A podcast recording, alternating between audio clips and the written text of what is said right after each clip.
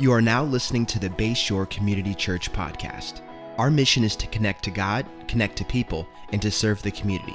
Thank you for joining us today, and wherever you are listening, we hope that this message inspires you, encourages you, and transforms you. Our prayer is that this is just the beginning of a conversation between you and Jesus. Enjoy the message. Well, good morning, Bayshore. Good to see you guys. And uh, I just got to say, don't we love our band? And this, and they do a great job. And what a what a great weekend we had. Bethany Beach, we got to go there and take over the bandstand and minister to that community. And uh, it was just hundreds and hundreds of people we got to, to interact with. And it's just so great. So we're just so grateful for, for this weekend. It's been really wonderful. I want to say hello to our Fenwick Island campus. We love you guys. You guys are rock stars. Let's give our Fenwick Island campus a big hand. Pastor Chase, everybody there. We're just so grateful for you guys and so grateful that we get to do this together uh, at the same time every Sunday. So while we're in this building, uh, there's another building uh, miles from here that they're experiencing this at the same time. So we just uh, love all of our Bayshore family and our Rehoboth campus as well. So uh, we're in a series called Building Blocks, and this is about our foundation of Bayshore, what our uh, vision is, what we're about here at Bayshore.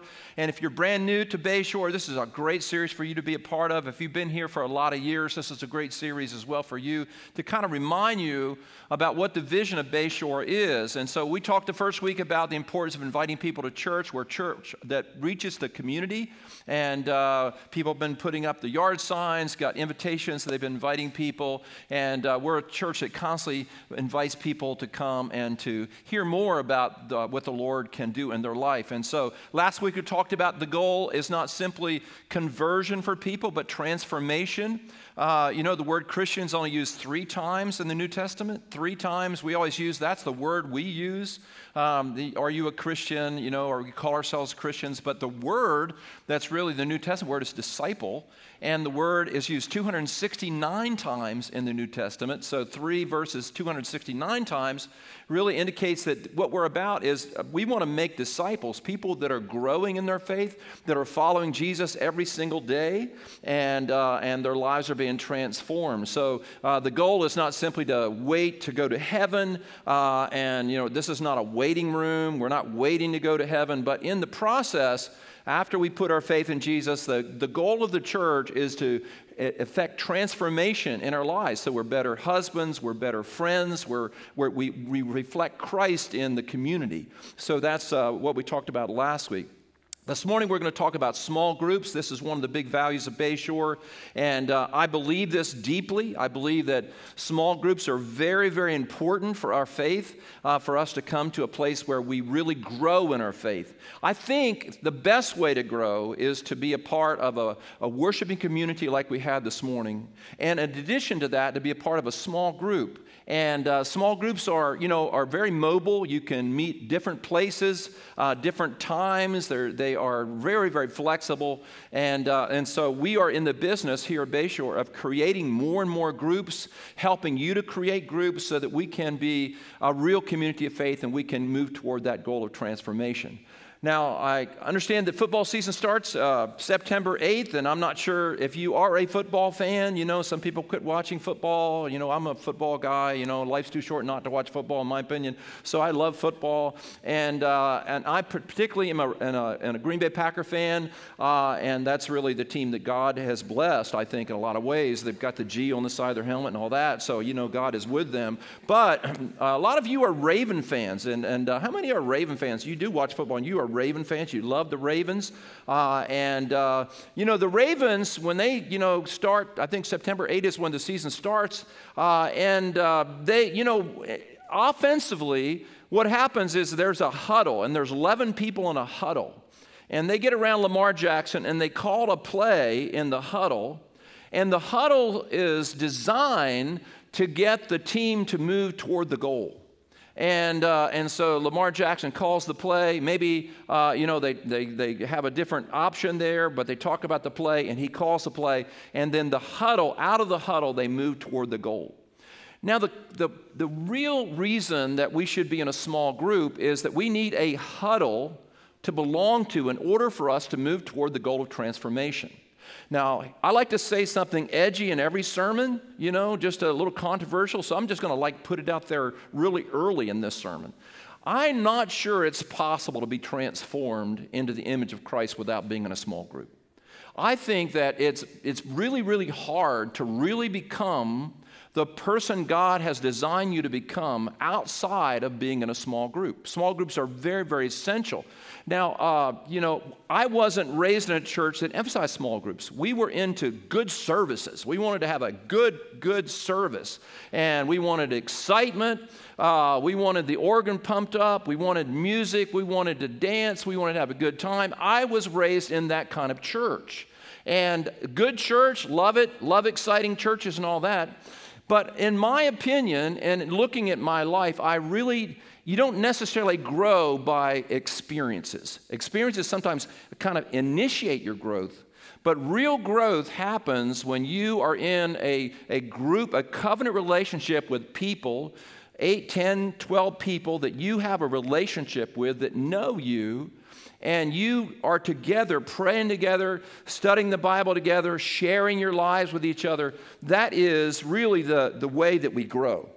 And uh, I remember one guy told me one time that, you know, he was a Tarzan Christian. A Tarzan Christian. I said, Well, what in the world is a Tarzan Christian? He said, Well, I used to be a Tarzan Christian.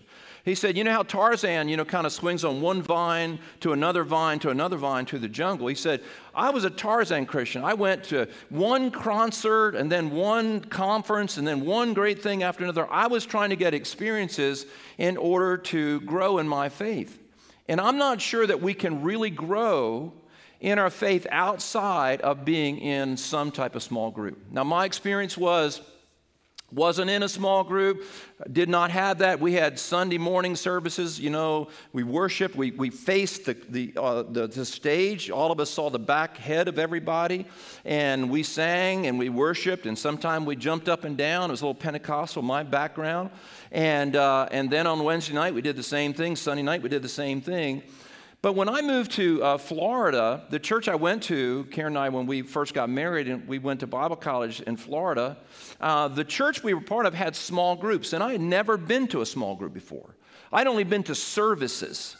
Services were what I was used to, and our church had great services, about 1,500, 2,000 people on Sunday morning great worship, and uh, the band was great. The preaching was so good.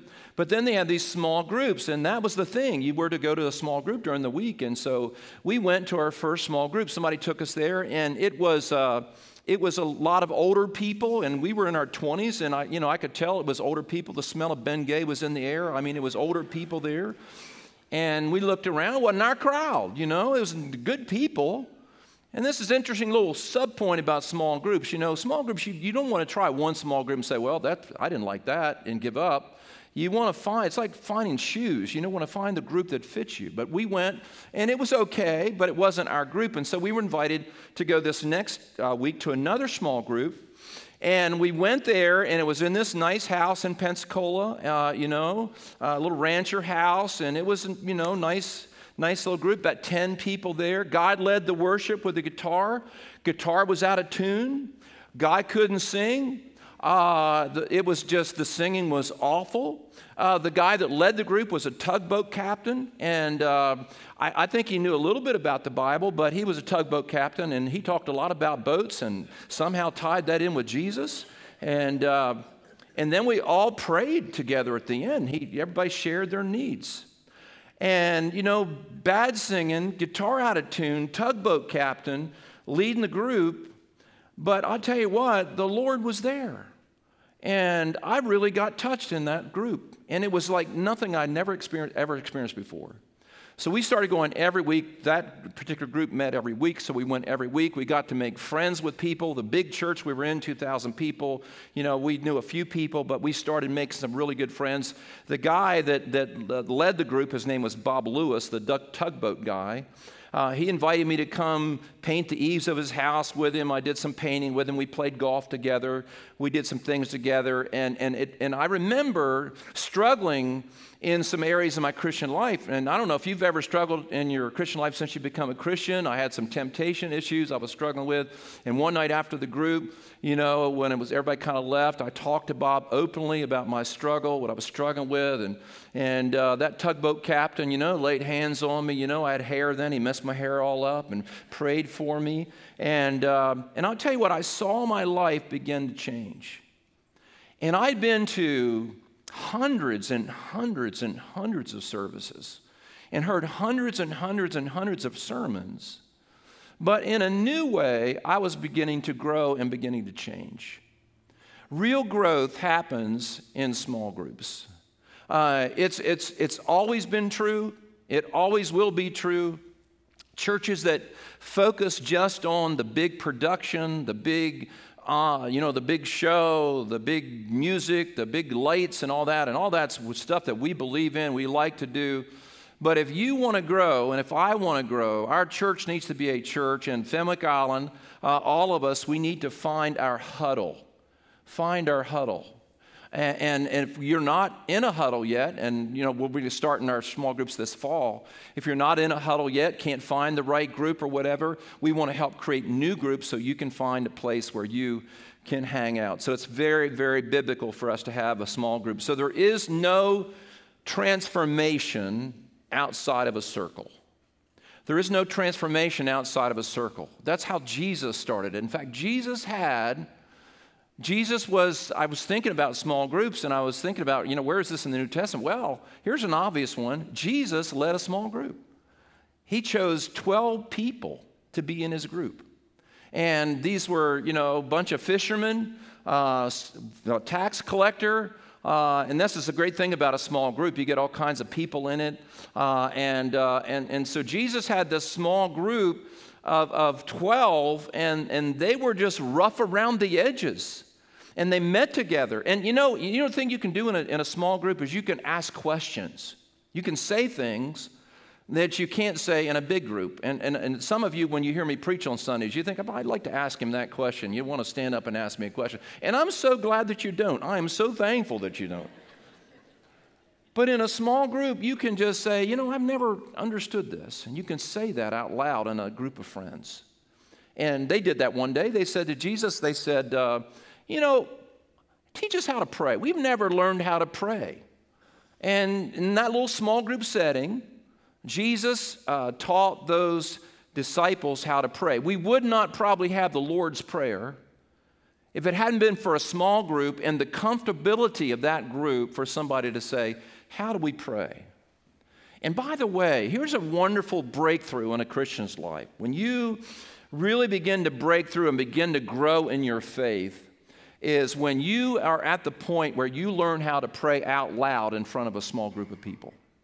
Now, some of you maybe have never done that. You've never prayed out loud in front of a group of small people, or a small group of people, and um, and that's a really uh, that's a breakthrough. I remember the first time I prayed out loud in front of other believers. And I can't remember how old I was. It was at a small group meeting in a house. And, you know, back in the 70s, everybody held hands, you know, and when they had prayer, I'm not big on that myself. You know, your hands get all sweaty, and I, I don't want to hold people's hands. But anyhow, we used to do that. But we were in a circle, and they asked me to pray, and my heart began to beat.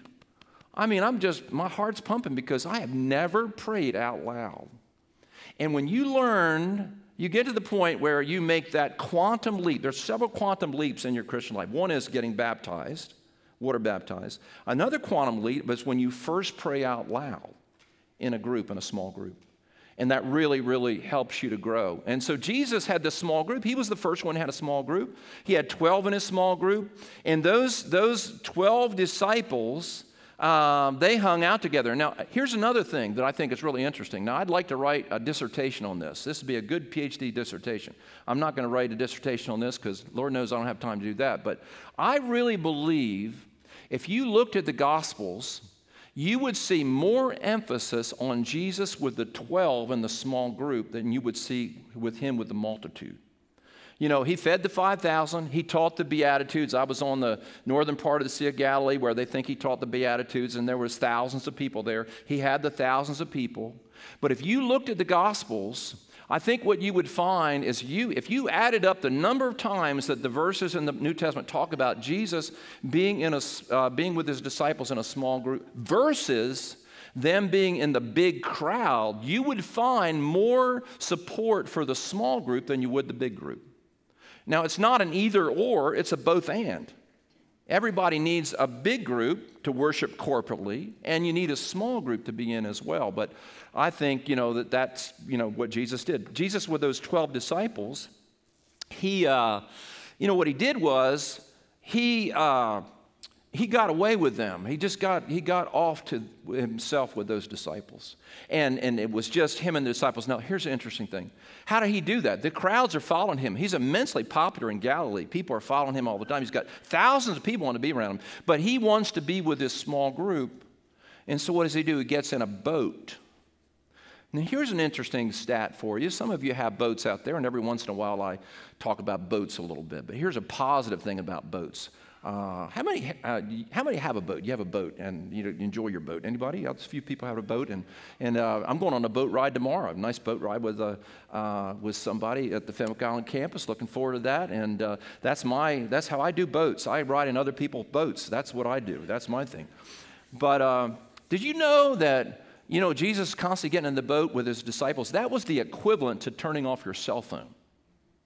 So he got away from the crowd so he could be with his group. And do you know how many times a boat is connected with Jesus in the Gospels? This is interesting 50 times. 50 times Jesus and boats go together. So Jesus loved boat rides. And I think one of the reasons he did it was just him and his people, him and his disciples, and they hung out together. So small groups are designed by God to help us to grow, and there is no transformation outside of being in a small group. You can grow some, but real transformation happens when you get with a small group of people that love you and know you, and you pray with them, and you, you do life together, and you help each other through hard times, and you study the scriptures. This is the vision of Bayshore. And it's really, really uh, something that we believe in, something that I do. I don't like preach about it, but I'm in a small group. You know, some of you guys are in my 6:30 meeting, uh, small group on uh, Tuesday mornings, and we get up 6:30 in the morning. We go to Pizza King and we read the Bible together, and we pray together, and we talk, and we talk about electric cars, we talked about other stuff, we talked about all kinds of things that were interesting, but we talk about the Lord and we study the scriptures. And I can tell you, if I'm completely honest, there's some mornings, especially in the dead of winter when it's cold and it's dark and those covers feel real good and Karen's chewing on my ear, you know, and I just don't want to get out of bed. You know what I mean? And but I tell you what, that alarm goes off and I climb out and put my clothes on and comb my hair, you know, get all ready and I go to that meeting, and every time I go to that meeting, I'm just really pumped up when I leave. It's always good to be with people who are trying to grow in their faith because that's where you grow. That's where you grow. We ask questions, we talk, and all that's important. So that's a, that's a big thing. So, um, so say this with me small groups are essential to transformation. They're essential to transformation. And uh, here at our church, here at Bayshore at, at Millsboro, Fenwick Island has a lot of great groups. We have a lot of great groups. Uh, Rehoboth has a lot of great groups. We have Celebrate Recovery on Thursday nights, I believe, at Rehoboth campus, and that's a small group for a lot of people. They break into small groups. But small groups are essential for transformation. If you think about, there's a great illustration in the Bible. It's in. It's where David goes to get the five stones uh, to, uh, to attack Goliath with. In, in 1 Samuel chapter 17, verse 40, the Bible says that, that Goliath is out there and he's making all these threats. And David kneels down over a, a stream of water and he takes out five smooth stones out of the water brook. And what we're talking about here is we're talking about stones that used to be rough and ragged but the Bible says they're now smooth. It's because they are packed together in the riverbed. And the water flows over those stones, and those stones move together and they become smooth. So, how does a person become transformed and the rough edges off? They're packed in a small group. The Holy Spirit moves over them as they talk about the Word and as they pray for each other. And in that process, they become transformed. Transformation as much as I love uh, David Crowder and uh, you know a lot of concerts I've been to and all that, and especially what we did, all that stuff is so wonderful and it's inspiring and it helps us and it encourages us and it's so essential to our faith. But there's this another level as well where we have to get in a small group in order to be transformed. So Jesus had a small group, and let me give you a let me give you a, couple little scriptures here uh, from the New Testament uh, to show you it was the norm in the small in the New Testament. Let me give you a couple, uh, and uh, we'll make this one in. We'll go to uh, Acts chapter two, verse forty-two. It's in here somewhere. Acts 2:42, you got it there. I'll just look at it at the screen here. I'm wearing contacts today, so I can't see everything. And uh, so let me look at here. They devoted themselves, this is Acts 2.42, they devoted themselves to the apostles' teaching and to the fellowship and the breaking of bread and prayer. Just freeze it right there. They devoted themselves. The word devoted there is they were resolved and committed to. They were devoted themselves to the apostles' teaching and to fellowship and the breaking of bread and prayer. And so the early church, they got together for fellowship, they got together for breaking of bread and prayer. What is breaking of bread? Does that mean that they just had potluck dinners? Or does that mean that they had communion? We don't know what it means. It could mean that they broke together, they got together and had communion together. Or it could mean that, you know, they, you know, they cooked around a grill. They had gas grills, I'm sure, back when the apostles were there. They had gas grills. They were, you know, doing burgers and stuff. But they had food together. And then the next verse says this Everyone was filled with awe and at the many wonders and signs promised by, uh, performed by the apostles. Next verse and they had everything and they were did everything together and had everything in common. So they were together. Remember the, the illustration of the stones in the riverbed? They were had everything together and they were and, and they had everything in common. The next verse is what's the next is that the last verse? And they met together from house uh, then they sold their property possessions to give to anyone in need. Next verse. Every day they continued to meet together in the temple courts and they broke bread and, and from house to house and, and met in different homes together. So when you look at the norm for the early church, the early church met together in small groups, and that was uh, what they did. That was a very key part to what they, what they accomplished and what they did. So when you look at the early church, they met in the temple area, and then that's where there were hundreds and hundreds and hundreds and hundreds of people and they listened to the apostles teach. Now, the early church was like this. They had, you know, they, they around Jerusalem, they all met at the temple. They had those big uh, courts in the temple. So there would be maybe a couple thousand people in, those, in that temple area. And they would say, you know what? Guess who's preaching today? John. John, the disciple of Jesus, is preaching today. And so John would get up and he would teach. And then oh, they'd say, gosh, you can't, can't wait till Friday night. Peter's preaching. And then Matthew, the tax collector, a little dull, but you know, he kind of methodically went through it.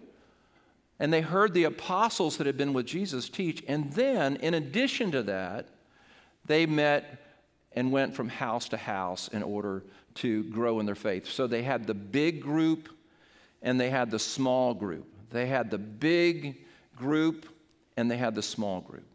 So, and that's how they grew. They grew in their faith not just by listening to a lecture from the apostles, then that was taken to another level where they met in a small group and were part of a small group. And so the benefits of a small group is a small group is where your, your transformation really takes place. Uh, and, and it really, really, that's where it really begins to happen. The other thing about a small group is, is you can come to church and you can have a big need and nobody knows about it. And, you know, it's a lot of people here. The sermon may not match where you are that week. You know, I'm preaching on, you know, the, you know, the 10 toes in the book of Revelation, the great beast or something, and you're like, what the world? That doesn't have anything to do with me. And you come, and, and people at the door, our wonderful host team, says, How you doing? And you say, Fine. And what does fine mean? Fine means frustrated, insecure, neurotic, and emotional. How many have ever said fine when you really weren't fine? And you know, a small group is, you know, you can somebody can say, you know, listen, I'm really discouraged. And here's something we encourage small groups to do when we have prayer in our small groups. I always say in the groups I lead, when we have prayer time, I want to, we want to pray for you, for the needs in your life. Don't tell us about your, your, your mailman's cousin that's having surgery on his big toe three weeks from now. Have you ever been to prayer meetings where people do that? You know, they give some like obscure, you don't know who in the world they're talking about. Or here's the worst one of all whatever, whoever started this is just crazy. I'm just having unspoken prayer requests. What the world does that mean? Have you ever been in a group where they had an unspoken prayer request? I don't even know what that means. I don't even know what you're supposed to do with that. Unspoken prayer request, you don't pray for it. I don't know what you do with that. But you, you have to, in a small group, you can share what's really, really going on in your life. And you can say, listen, I'm not doing so good. And I need you to pray for me. Now, you know, some weeks you're doing good, some weeks you're not doing good. But a small group is where you need to be able to say, hey, listen, I need you to pray for me. Because that doesn't always happen in church. And in a small group, it, need, it is where it can happen. I remember in our second group we were part of, Karen and I, our small group we were part of in Florida, uh, loved, loved this group. Uh, they had a, we met in this nice house, and it was, a, it was very demographically diverse, meaning we had some older people, some younger people in there, but a lot of kids, you know, people in the 20s, my age at the time, and uh, some people in their 30s. And so one night we got done, had worship. I led worship in this group, and you know I had my guitar tuned, and I was singing, maybe trying to sing better than the last guy. You know what I mean? Uh, but one night we're getting ready to have prayer, and Debbie, Debbie Kerr says, "Will you pray for me?" Before we, we got our prayer time, we're all in a circle.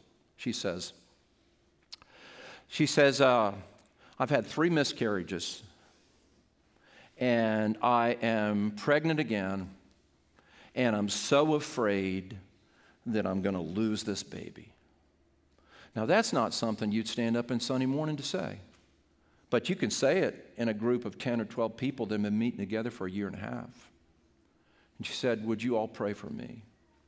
So, in those days, we put a little chair in the middle and we went and we all got around her and we just laid our hands on Debbie and we prayed. And I tell you what, I felt like the Lord just came on me. And I started, I don't know what you think about this, but it's like a word of knowledge came on me. I started saying things over her that I was like, you know, just be quiet, just bless her. But I kept saying, you know, the Lord's going to bless you. You're going to have a little boy. He's going to be healthy. He's going to be strong. He's going to be used by the Lord. And I'm like, shut your mouth, Danny. You don't even know what it's going to be. And I just kept praying and praying and praying.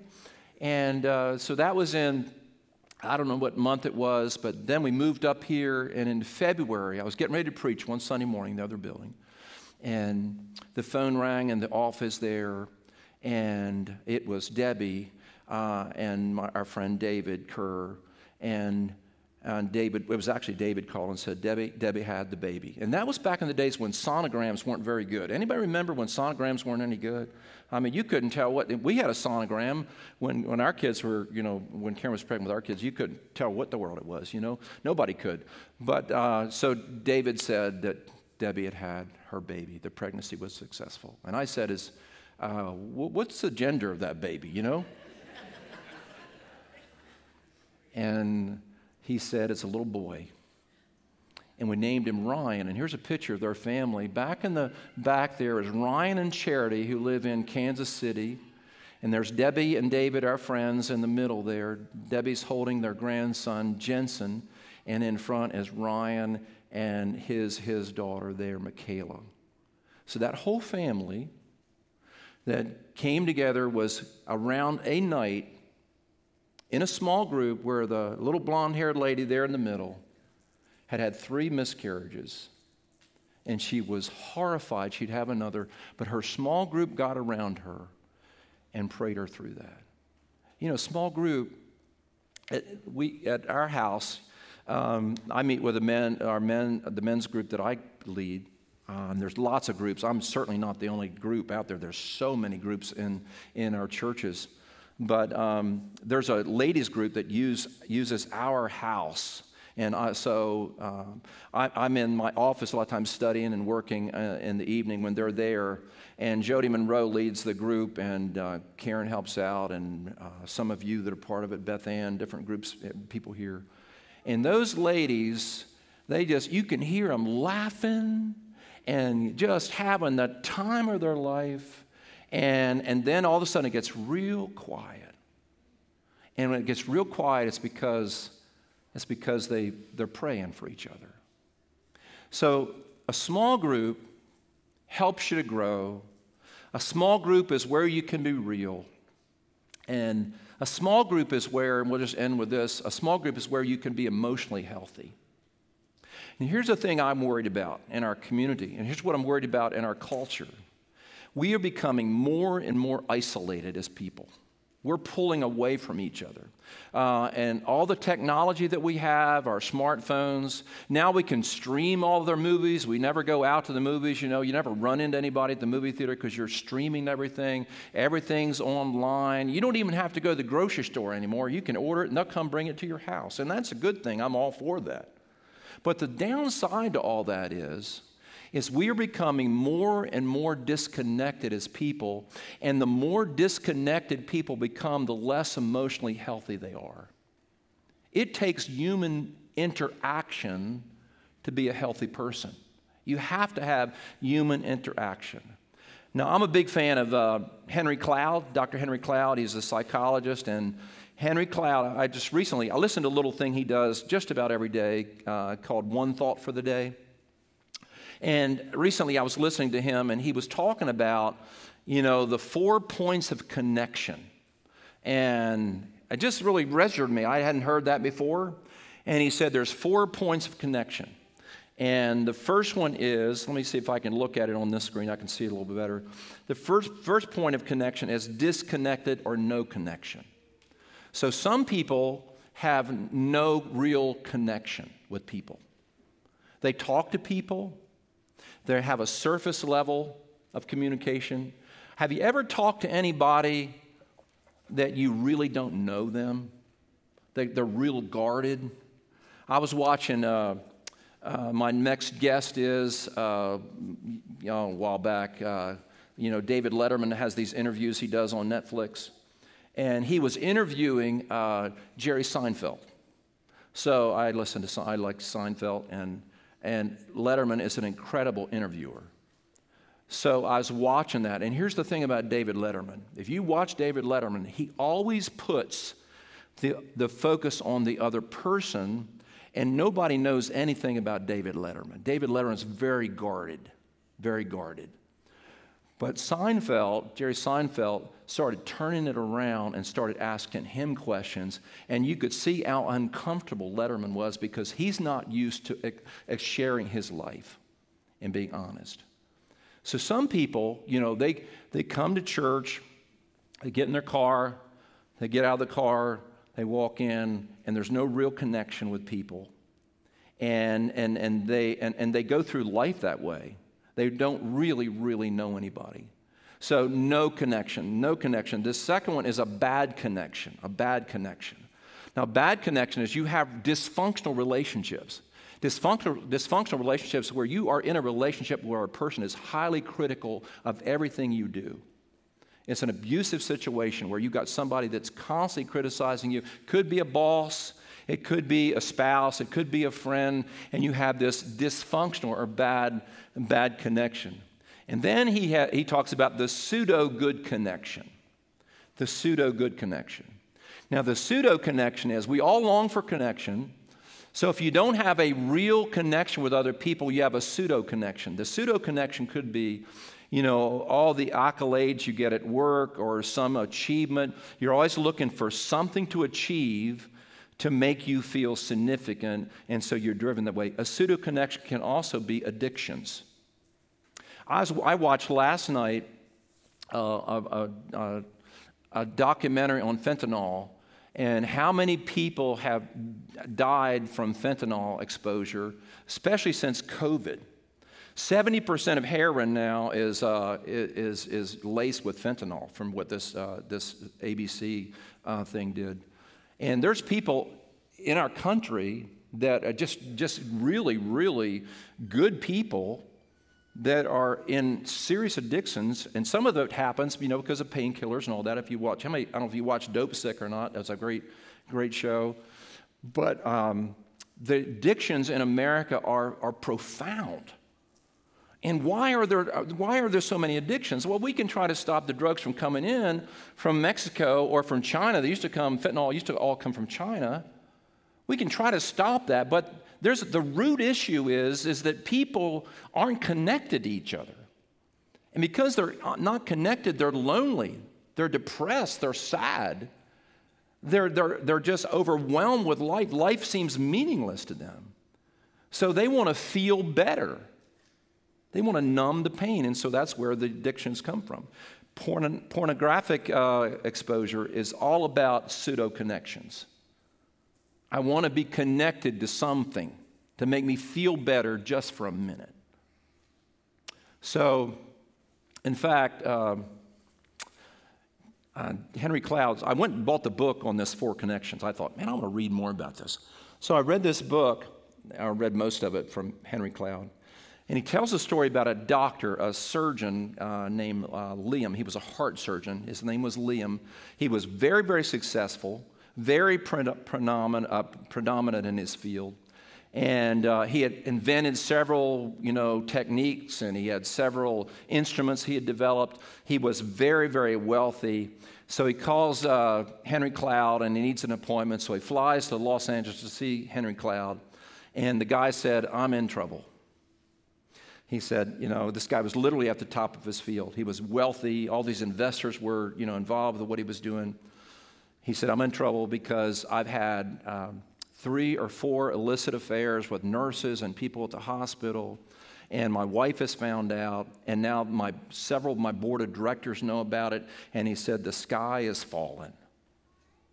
And he said, I come up with a plan. My wife's left me, but she said if I get my act together, she'll consider coming back to me. So here's my plan. He said, I'm gonna, I'm gonna come home, I'm gonna be more focused on her. He said, I do these high, these high technical surgeries. And, and he says, I'm so stressed that when I do these surgeries, uh, I come home and I just want to veg out and I can't interact with my, with my wife. And so I'm going to do better with that. I'm going to go to counseling. I'm going to take walks with her every day. I'm going to do all this stuff. I'm going to go to counseling. And Henry Cloud said to him, You're going to, you know, that sounds like an interesting plan, but you're going to fail again. You're going to go back to your affairs. Well, the doctor said, well, why? Why would you say that? I'm doing all these changes. He said, because everything you're talking about is more output from you. I'm going to do more. I'm going to be more, uh, I'm going to put more on the table. I'm going to work harder at this. And he said, there's nothing coming into you to take care of you. The reason that you're acting out the way you're acting out is because you aren't being nurtured and taking care of yourself. You have no legitimate connections. The only connection he had in life were those illicit sexual connections and those big accolades he got from his being a surgeon. And so his insecurities and all that were not being met because of a, he just had pseudo connections. And Henry Cloud said, here, here he said, here I am talking to one of the, uh, probably, you know, the nation's greatest heart surgeon. And he said, he said, Doctor, correct me if I'm wrong, but doesn't the heart have two arteries or two uh, valves that come in and two that go out? You have two valves that come in that bring blood into the heart and two valves that take blood out of the heart. He said, You only have valves that go out of the heart. You give, you give, you give, but there's not an environment where you are receiving, nurture, and help yourself in America's, and this is, I don't want to simplify the problem, but our problem with addictions and our problem with all the stuff that's going on in our culture is not just simply try harder and do better and put your head down. It's because we become disconnected from each other and we need legitimate relationships with each other. And the church needs to model that. And I need to model that. You know, I'm a person, I get up here and teach you every week, and people come to me with their problems sometimes, which I'm honored to help people and, and all that. And, but I have, I have built into my life systems of people that minister to me, people that I'm vulnerable with, people that I tell my deepest, darkest secrets to, people that I open up to, people that know everything about me. And because of that, I feel healthy emotionally. I feel healthy emotionally. I haven't always felt that way. Just say this all output with no input is headed for trouble. So one of the reasons we have small groups is is we have want to grow, we want to be vulnerable, and we want to be able to be emotionally healthy. And you need a place where you can do that. I love the Jaws movie. That was what Steven Spielberg's first movie, his big movie. You remember the scene on the, you remember the name of the boat, the Orca? And remember the scene where Chief Brody and uh, Quint and uh, Matt Hooper, paid by Richard Dreyfuss, they're, they're in the hall. They've been drinking too much. They're a little bit inebriated, and they start showing each other their scars. Do you remember that scene? And they're, you know, um, you know, Richard Dreyfuss pulls up, puts his leg on the table and pulls us up, and you can see the scars. And they're showing each other their scars, and they're laughing, and they're really, really bonding with each other. The thing is, everybody has scars. Everybody has scars. Everybody has wounds. And sitting here listening to lectures is not the only way for us to grow in our faith. Confess your faults to one another, James says. Confess your faults to one another that you may be healed. Confess your faults to one another that you may be healed. You know, and I'm, I'm out of time. I'm like six minutes over. I'm almost done. This is like, give me another minute. You okay with that? No, you're not okay with it, but I want to give, take one more minute here. Here's the thing. Here's the truth. When you do good and you perform, and somebody says to you, Wow, what a good job you did. What a good job you did. That feels good. You know, I remember, you know, when I won punt, pass, and kick I don't know if you remember, that was a competition Ford Motor Company put out, and I got second place trophy when I was 11 years old. That girl ahead of me got first place. She was so good, I'm telling you. and I got the pat on the back. And sometimes people send me notes and say, hey, man, that was a great sermon. Uh, and I love that. It really helps me, encourages me. I just I really appreciate it. Some of you do that. I'm just so grateful for that. But you know what really, really, really feels great? Is when you're doing lousy and you're doing awful and you want to quit and you're depressed and you're discouraged and you're confused and your faith is struggling. And you tell somebody that, you show them your scar, and they love you. Say, it's going to be okay. The Lord's with you, Danny. You've been through other things. And I love you. I believe in you. I've seen God work in you. It's when you look awful and when you're struggling and somebody embraces you that you're liberated. That's when change happens. And every one of us, the church is supposed to be a place. The church is supposed to be a place where you can show your scars. Chuck Swindoll said, He's a famous preacher down in Texas, and he had a big radio program, Insight for Today, I think it's called. He said he, when he got out of the Marines, after he got out of the Marines, one of the guys, the, the most crazy guys in the Marines, got saved and found the Lord after he got out of the Marines. And the guy, he said, this guy, I was really surprised because he was a he was a womanizer, he was a drunk, he hated chapel, he he loved war, he was just a, he more profane than any man and he got saved and found the Lord. And a year or so later, Chuck Swindoll ran into him at a restaurant. And the guy said, You know, Chuck, So I'm so glad I found Jesus. But you know what I really miss? I really miss the tavern. Because you go to the bar and you can tell people there anything, and they're not going to judge you. And he said, I really, really miss the tavern. You know, the church needs to be more like a tavern. It needs to be like Cheers. How many of you ever watched Cheers? You watch Cheers? I want to go where everybody knows your name. You got Norm coming in. You got, you know, Woody.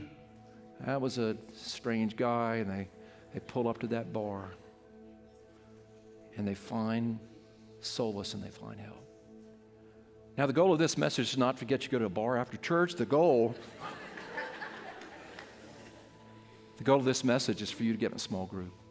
And so we got your in your seat, you got this card that says small groups, find your crew. I'm interested in starting a small group. We'll help you with that. If you got a couple friends that are disconnected, you say, I look at the groups, I can't see anything that works for me, but I'd like to start. You know, you only need two or three people, and you got a group. You're interested in joining a group, and you don't know where to start or recommitting to your current group. And you can also go to the kiosks and you can see all the groups that we have right now. There'll be some added in the next couple weeks. Uh, Fenwick Island, you can do the same thing.